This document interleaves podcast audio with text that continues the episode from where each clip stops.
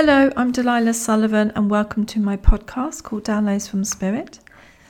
Each week, I channel an answer from one of my three spiritual guides to a question posed. And this week's question is one I've had on my list for, for a while. It was a follow-up question to the very first podcast I did. Q&A number 1, the question was, for what purpose should we consider our life? It was answered by a spirit of Plato who spoke a lot about dreams and following our dreams. And as a result, I had a follow up question, which was I would be interested to know Plato's take on nightmares or what we think of as negative dreams. And this week he's chosen to answer it. His answer is as follows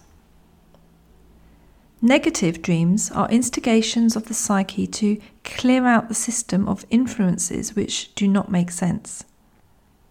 The soul's intention is of enlightenment and empowerment through a lightness of being, be that through war or peace. Whether in good times or bad, high or low, the soul's intention is to see and know itself through action and energetically, vibrationally, as love and divine essence.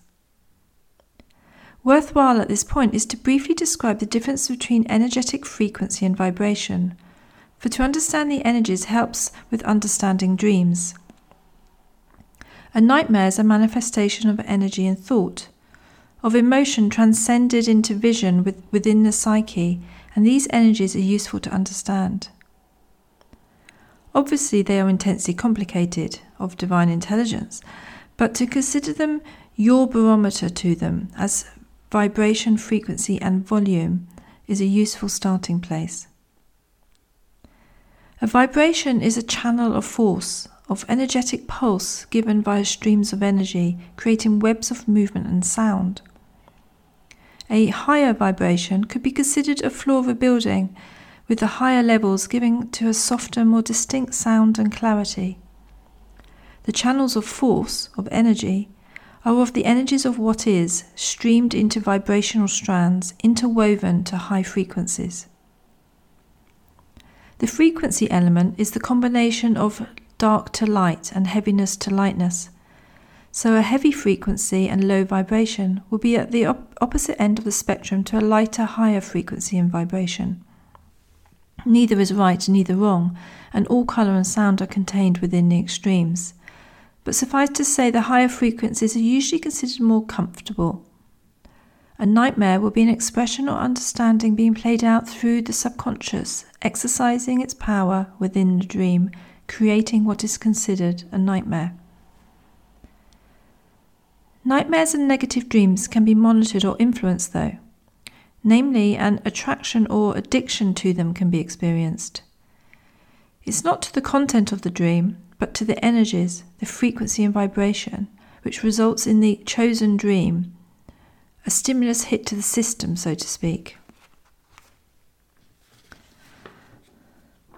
A powerful way to be with one's dreams is to be with them as one would in waking life, to not resist, to promote clarity of understanding, to see the bigger picture, and to intend feelings of lighter, higher vibration and frequency. Entering sleep with the intention of having a pleasant time and gaining clarity would be a useful approach. Heavy emotion driven dreams are synonymous with resistance and an easing away from lightness towards a depth of pain and suffering. See the experience from a higher perspective, and the energy shifts to release the hold emotionally to one of raised awareness. In brief, allow it to pass, and it will. Resistance towards oneself is futile. Hear the soul, and never will a negative dream be had. Thank you for your question. I'm pleased to offer assistance. Yours, the Spirit of Plato.